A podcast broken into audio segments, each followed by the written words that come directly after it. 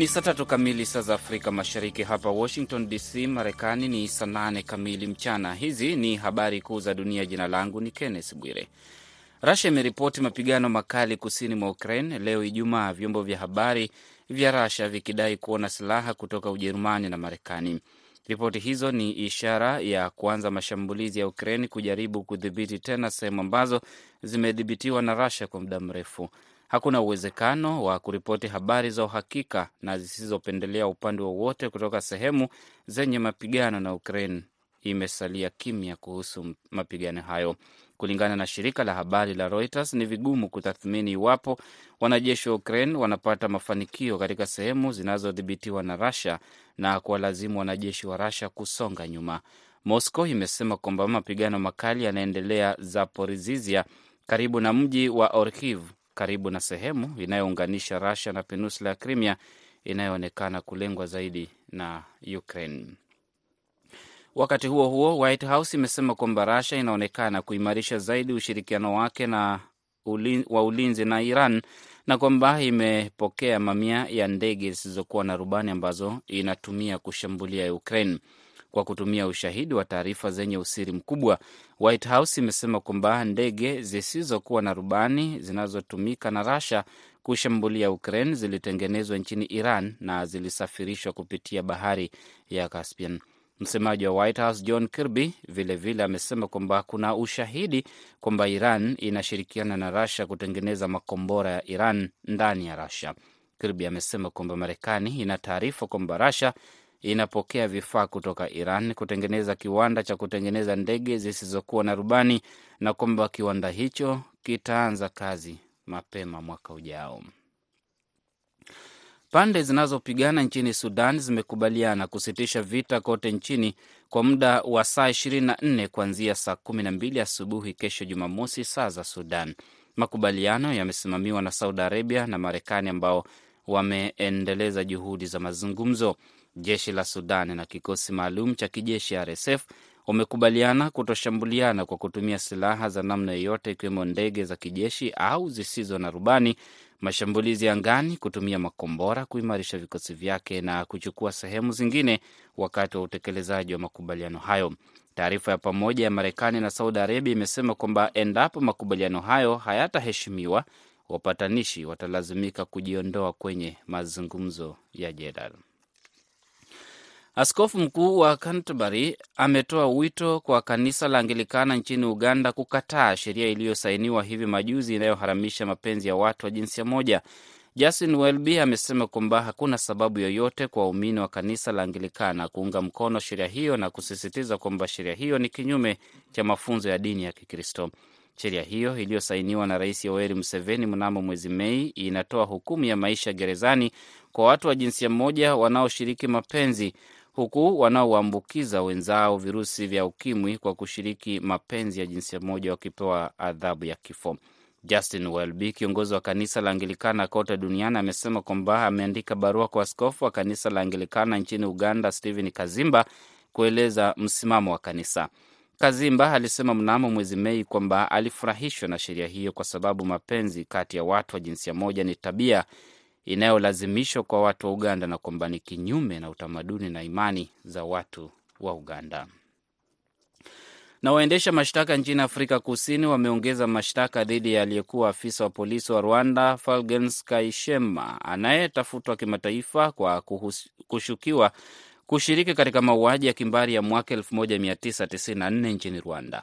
Kaishema alikamatwa Mei 24 baada ya kuwa uhamishoni kwa zaidi ya miongo miwili.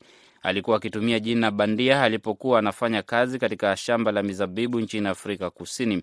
Anakabiliwa sasa na mashtaka 54 nchini Afrika Kusini, yakiwemo ulaghai na makosa mengine ya uhamiaji. Kulingana na wasimamizi wa mashtaka, wakimbizi wenzake waliokuwa wanafanya nao kazi katika shamba la zabibu ndio waliotoa taarifa kumhusu kwa maafisa wa polisi na kupelekea kukamatwa kwake. Kanyishema amekana mashtaka yote dhidi yake na kuacha na Sande Shomari kuletea kipindi cha Kwa Undani hii leo, akiangazia maoni ya waandishi wa habari. Naitwa Kenneth Bwire.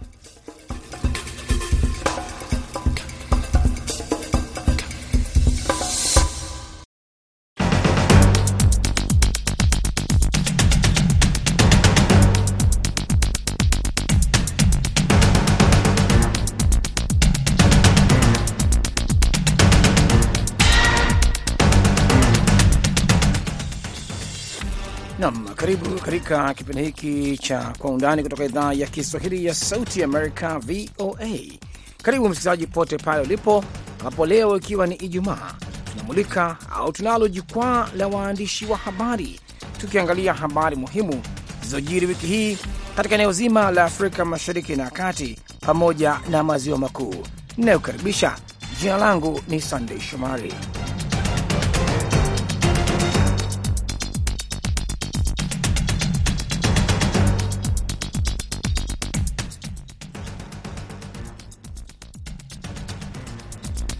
Nam, basi ni kukaribisha kwenye matangazo haya msikilizaji. Hii leo tunamulika meza ya waandishi wa habari, na katika meza hii ya waandishi wa habari tutakuwa nao waandishi kutoka maeneo mbalimbali ya Afrika Mashariki. Kutoka kule nchini Kenya tutakuwa naye Fredi Ngetich kutoka Radio Citizen. Hali kadhalika kutoka kule Rwanda tutaungana naye Emmanuel Masantula, mwandishi wa kujitegemea, na kutoka Tanzania tutaungana naye Eric David Nampesa, mwandishi wa kujitegemea. Wiki hii tumeshuhudia mengi yakitokea katika maeneo ya Afrika Mashariki. Huko nchini Kenya, viongozi wa upinzani hivi karibuni walisusia mwaliko wa rais wa nchi hiyo William Ruto na ku, wa kuhudhuria maombi ya kitaifa kuliombea taifa hilo na kutaja kuwa usawa usiostahili wakati taifa linapitia wakati mgumu wa kiuchumi. Upande wa upinzani, kinara Raila Odinga alibeza mkutano huo akitaja kwamba ni jukwaa lisilostahili. Lakini basi Rais Ruto kwa upande wake aligusia kwamba maombi haya ni nguzo kuu ya taifa, huku akielezea jinsi uchaguzi mkuu wa mwaka elfu mbili na ishirini na mbili ulivyokuwa na mabadiliko makubwa kwa taifa hilo la Afrika ya Mashariki. Lakini basi hali kwa ujumla iko vipi? Sakata hili likoje? Na huko nchini Kenya kwa ujumla wake hili swala liko namna gani? Tuungane naye basi mwandishi wa Radio Citizen Fredi Ngetich, karibu kwenye jukwaa la waandishi wa habari. Tueleze hali hii e, inavyoendelea huko nchini Kenya. Shukran Sunday. Naam, um, kuhusu hili suala la uh, mkutano wa maombi ama uh, prayer breakfast, kauli mbiu ya mwaka huu Sunday ilikuwa ni reconciliation with God and with man. Sasa upande wa upinzani uh, kwa mtazamo wake ulikuwa ni kwamba haiwezekani kwamba tunashiriki kwenye maombi na tunafanya reconciliation with God and with man, ilhali huku chini kwa ground, utakumbuka kuna mkutano ambao ulipaswa kuendelea uh, katika kamati ya pamoja ya pande hizi mbili, upande wa serikali na upande wa upinzani. Mazungumzo hayo yakasambaratika. Kwa hiyo kwa misingi hiyo, upande wa upinzani unahisi kwamba ni unafiki kuitisha ama kuhudhuria mkutano wa maombi ilhali hatupatani uh, sisi wenyewe, na kauli mbiu ni ya kupatana na Mwenyezi Mungu na pia kupatana uh, na binadamu. Kwa hiyo kwa misingi hiyo, nafikiri ndio upinzani ukasusia mkutano huo, pamoja na masuala mengi tu ambayo uh, upinzani una unasisitiza una, una kwamba serikali uh, inaendelea kukandamiza upande wa upinzani pamoja na Wakenya kwa ujumla. Bila shaka na basi, tutarudi kwako Fredi kuendelea kupata habari zilizojiri huko nchini Kenya. Uh, nimkaribishe kwa upande wake Bwana Emmanuel Masantula, uh, ukiwa kule Rwanda. Hali ilivyo pale Rwanda wiki hii, kuna mengi ambayo yamejiri. Tumeshuhudia rais wa Rwanda Paul Kagame akifanya mabadiliko makubwa katika jeshi la nchi hiyo, huku watu wengine wakitangazwa kufukuzwa, hasa baada ya kuteuliwa waziri mkuu mpya wa ulinzi, mkuu wa jeshi na mkuu wa usalama wa ndani. Pengine hali ilivyo na haya yalivyojiri, eh, Masantula huko nchini Rwanda.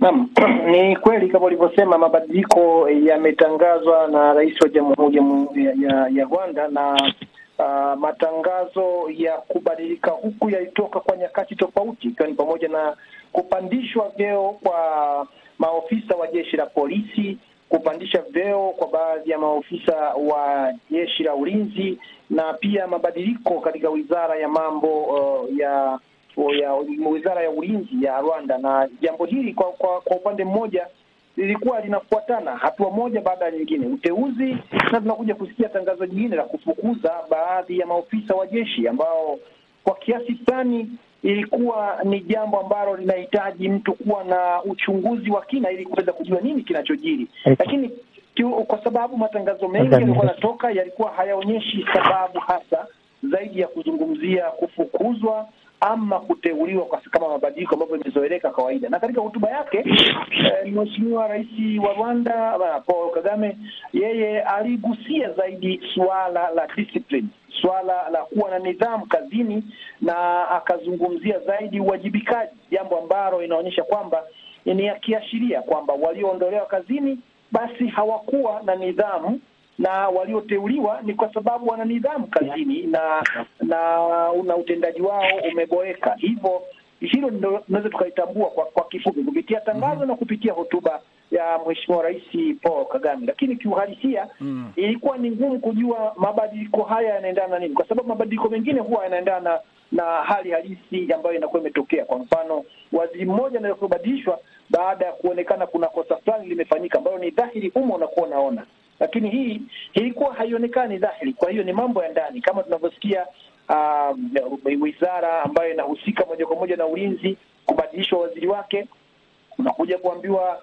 amebadilika mkuu wa majeshi, amebadilishwa katika mazingira hayo hayo na kuwekwa mkuu wa majeshi mwingine, na pia tunakuja kuambiwa mkuu wa kitengo cha upelelezi kubadilishwa nchini, na unakuja kugundua kabisa kwamba kitengo hiki cha upelelezi kinabadilishiwa mkuu na kuwekwa mwingine kwa misingi ambayo kwa, kwa namna moja ama nyingine inaendana na hali ambayo tupo tunaiona kwa wakati huo eh, ambayo ina ina ina, ina husika moja kwa moja na kuwafukuza baadhi ya maafisa kwa, kwa maelezo ya kutokuwa na nidhamu kazini ama utovu wa nidhamu ama utendaji ambao haujatukuka.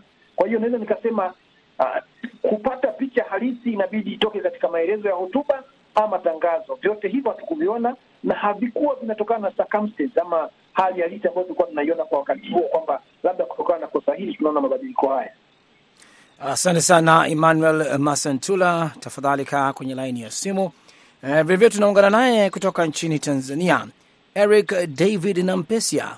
Uh, Eric, kwa upande wako huko nchini Tanzania, tumeshuhudia wiki hii likiwa ni gumzo kubwa kwelikweli, likizungumzwa swala la mkataba wa uendeshaji wa bandari ya Tanzania, ambapo serikali ya Tanzania pamoja na serikali ya Dubai wameweka ushirikiano wa kiuchumi na kusaini MOU, Memorandum of Understanding, kwa ushirikiano wa kiuchumi na kijamii kwa uendeshaji na uboreshaji wa utendaji kazi wa bandari ya Tanzania TPA.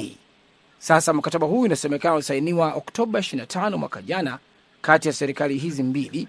Swala ni kutafuta ule mkakati wa eneo zima la bandari za bahari pamoja na maziwa makuu na maeneo maalum ya kiuchumi ikijumuisha magesho ya utunzaji wa mizigo na maeneo ya kanda za kibiashara, na wanasema kwa sasa e, upo kwenye hatua ya majadiliano kabla ya bunge la Tanzania kuridhia, na hawa ni Dubai Port World DPW. Lakini tumeshuhudia hivi karibuni mengi yakizungumzwa kwenye mitandao, wabunge wakizungumza, hatimaye mkurugenzi wa mamlaka ya usimamizi wa bandari amezungumza. Labda tueleze zaidi kuhusu e, sakata hili ambalo kwenye mitandao limepata e, kushambuliwa sana na upande wa upinzani na baadhi ya wanaharakati wa Tanzania. Naam, Sande, kama ulivyosema, suala hili limechukua sura mpya baada ya kwanza kuonekana upotoshaji wa kiwango kikubwa ambao unapotosha maana maana yenyewe, kwa sababu ukisikiliza harakati na matamshi toka kwa wanaopinga kusainiwa utadhani kwamba tayari mkataba umeshasainiwa na kwamba bandari wanasema imeuzwa kwa miaka mia moja wengine wanasema ni milele. Lakini ukija kumsikia kauli ya spika wa bunge, alisema kwamba haya ni makubaliano ya awali na bado maoni yanapokelewa na azimio lenyewe halijaidhinishwa, lipo kwenye kamati ya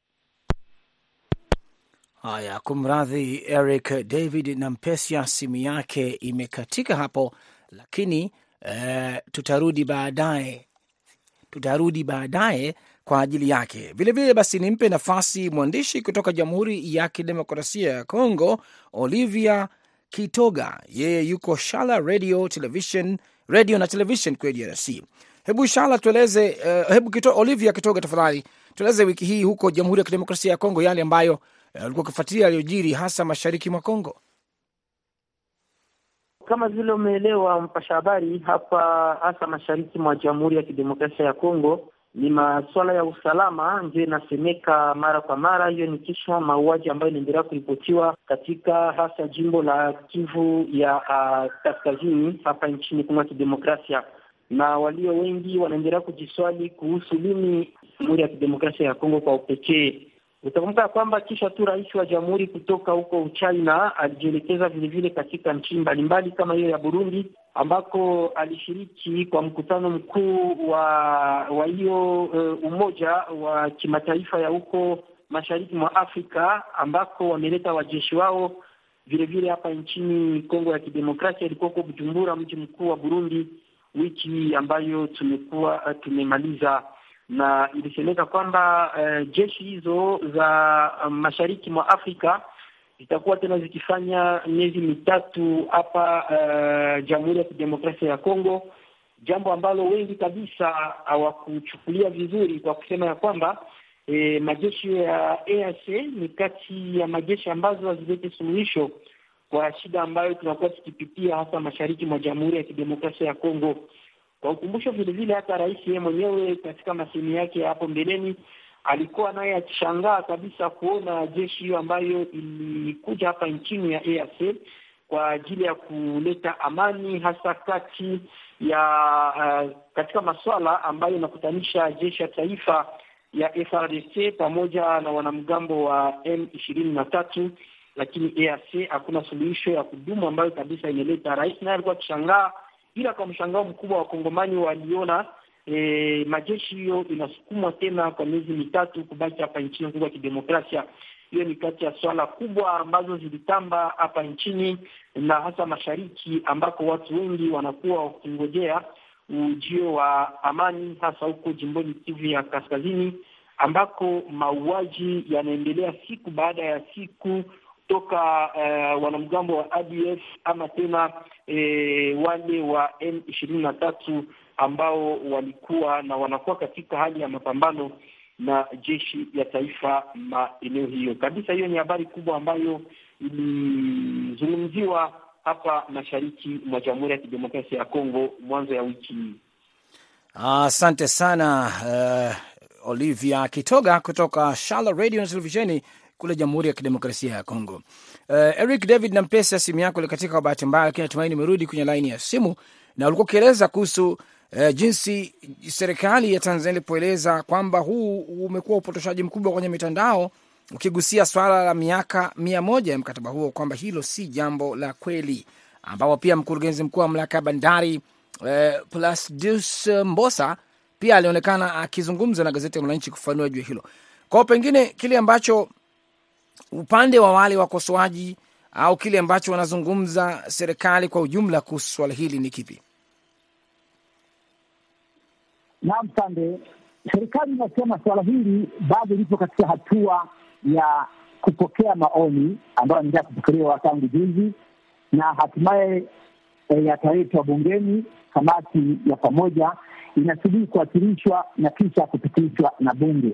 Baada ya azimio hilo kwa sasa halijaridhishwa, lakini wakosoaji wenyewe ambayo ndio kimekuwa sasa kiini cha purukushani zote hizi na taharuki kubwa, wao walileta mkataba kwamba umekwisha sainiwa na kwamba tayari utakuwa wa miaka miaka mia moja. Ingesema kwamba kuna swala la umilele, wakizingatia vifungu vilivyokuwa vinasema kwamba ukishaingia katika mkataba huo hauwezi kujitoa tena, lakini yote hayo ni katika hii hatua ya awali ya MOU ambayo sema hairuhusii kuvunja isipokuwa kwa kufuata taratibu za kuwasiliana kwa mazungumzo ya kumaliza, kwa kizungu amicable solution, kabla ya kwenda kwenye ngazi ya eh, kushtakiana na kuteua wasuluhishi.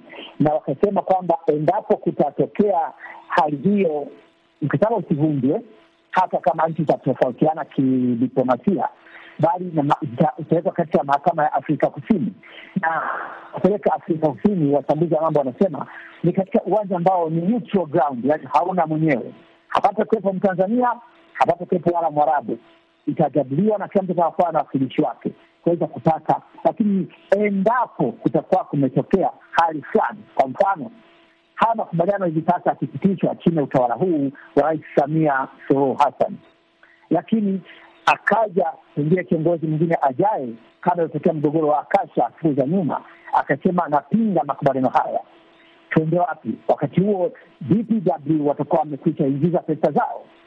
Lazima kuwepo hali ya kujadiliana, lakini kwamba usivunjike, bali utafute njia ya maridhiano kabla kwenda mahakamani.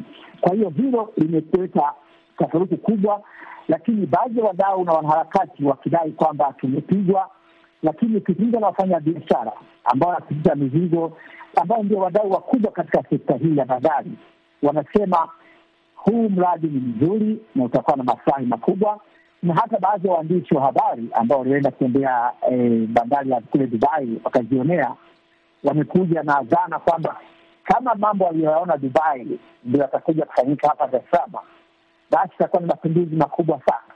Lakini kuna mambo ya kujiuliza Sande, kwa sababu mm.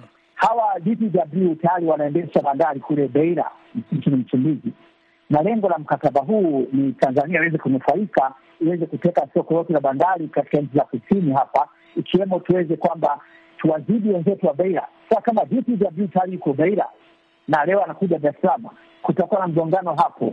Kwa ndio baadhi ya mambo ambayo kidogo yanaleta warakini na kutilia shaka utekelezwaji wa hicho kijacho ambacho hata hivyo bado hakijasainiwa rasmi.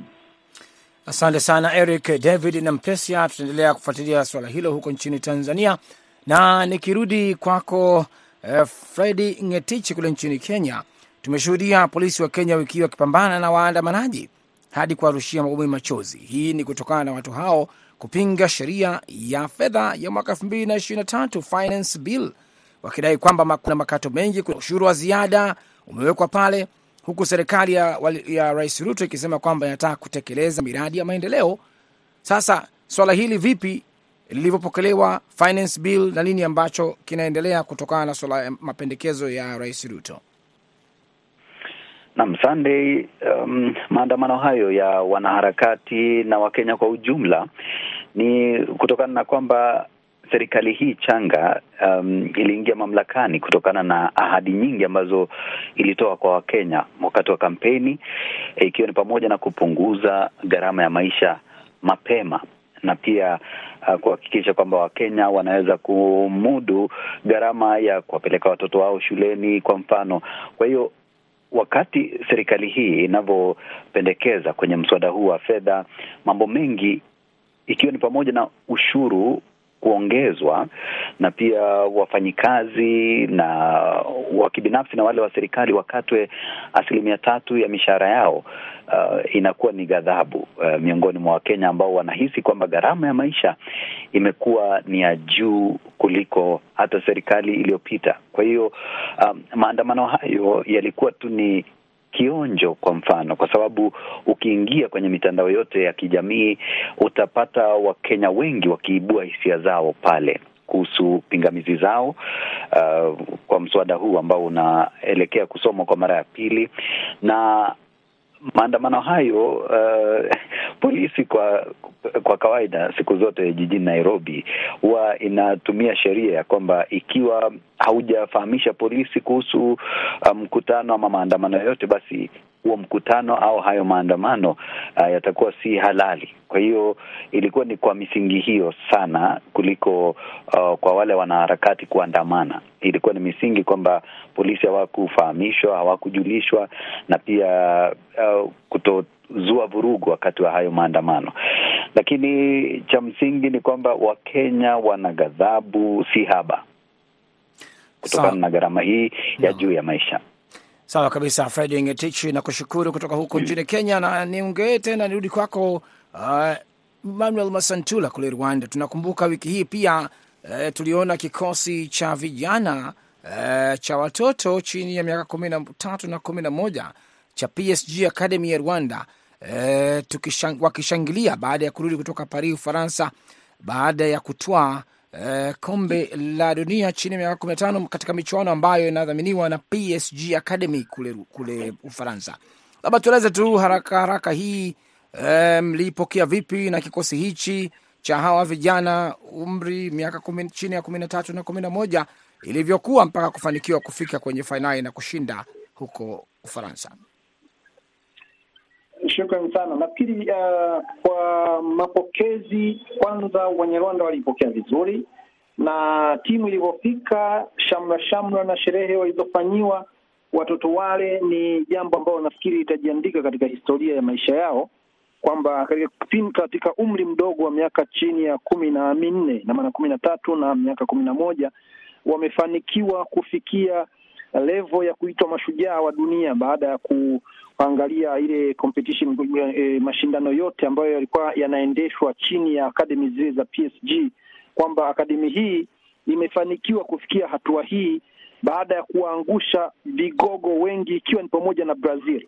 Kwa hiyo ni njia ndefu ambayo walipitia na mm, wengi walikuwa hawana imani kwamba watafikia hapa mpaka walipokuja kufanya hivyo, basi ikawa ni jambo la heri na jambo la furaha kwa Wanyarwanda, lakini ni changamoto. Niweze nikasema kwamba ni jambo la heri, lakini ni changamoto kwa serikali na kwa waweka sera, watunga sera wote, kwamba eh, suala kama hili linaonyesha kwamba ni kwa kiasi gani unapowekeza kwa vijana ma watoto inaweza nikawa ni fursa nzuri ya kuweza ku, kuendeleza vipaji kwanza na kulinufaisha taifa moja kwa moja, kwa sababu tangu kusainiwa kwa makubaliano kati ya serikali ya Rwanda uh, kupitia taasisi ya RDB, Rwanda Development Board na Arsenal, timu ya Arsenal ya Uingereza na baadaye timu ya ya Paris Saint-Germain ya ya ya ya Ufaransa, maneno yalikuwa ni mengi na labda ilikuwa inahitaji takwimu tu za haraka haraka za kuambia watu kwamba angalau watu wanaotafuta neno Rwanda ama visit Rwanda wanaoandika katika Google wametoka katika mamia ya maelfu kwenda ma, mamilioni ya watu eh, ndani ya kipindi kifupi, kwamba basi watu wengi wanataka kujua taarifa hii, na na sasa hivi kwa sababu ya kufuatiliwa kwa timu hizo ni ina, coverage inakuwa ni kubwa kutoka kutoka eneo la Asia eh, bara la Asia, bara la Ulaya, Marekani zote mbili na Afrika kwa ujumla. Ni jambo ambalo naweza nikasema limesaidia kwa kiasi kikubwa kuongeza kujulikana kwa utalii wa, wa, wa, wa nchi, lakini kujua kwamba makubaliano haya yangekuja kutoa matunda katika kuinua vipaji vya watoto kama hawa, ilikuwa ni jambo ambalo naweza nikasema ni ndoto ambayo kwa sasa hivi njozi hizi zimekuwa ni kweli, na watu wameanza kuona matunda ambayo ni dhahiri sasa, kwa sababu vijana hawa Uh, ni changamoto moja, kuweka sera madhubuti za kuhakikisha kwamba viwango vyao havishuki. Mbili, kuwatafutia namna ya kujiendeleza kwenda katika soka la kulipwa, iwe katika mataifa mbalimbali ya Afrika ama kuvuka na kwenda katika mataifa ambayo yana ligi zilizokomaa, ligi kama mataifa ya Ulaya na mataifa ya Amerika. Kwa hiyo naweza nikasema uh, ni changamoto kwa upande mmoja, pamoja na kwamba inafurahiwa na watunga sera, lakini ni changamoto kwao kuhakikisha kwamba vijana hawa wanakuwa katika fomu ambayo inaweza ikasaidia kuinua vipaji vya watu wengi, watoto wengi ama vijana wengi katika taifa hili. Bila shaka, bila shaka ni kushukuru sana. E, ni mafanikio makubwa kwa Rwanda na pengine e, itachagiza eneo zima la Afrika ya Mashariki, Kenya, Uganda, Tanzania na kwingineko. Basi ni washukuru sana wote ambao mmeshiriki hii leo, Emmanuel Masantula, mwandishi wa kutegemea kutoka kule Rwanda, hali kadhalika Fredi Ngetich kutoka Radio Citizen pale Nairobi, Kenya, na kushukuru kwa muda wako, bila kusahau vilevile Eric David na Mpesia mwandishi wa kujitegemea kutoka Dar es Salaam, Tanzania, na Olivia Kitoga kutoka Shala Radio na Television kule DRC. Wote kwa pamoja nasema asanteni kuwa nasi kutoka hapa Washington. Jina langu ni Sunday Shomari, natikani wote usiku mwema kutoka jikuu la Marekani, Washington DC.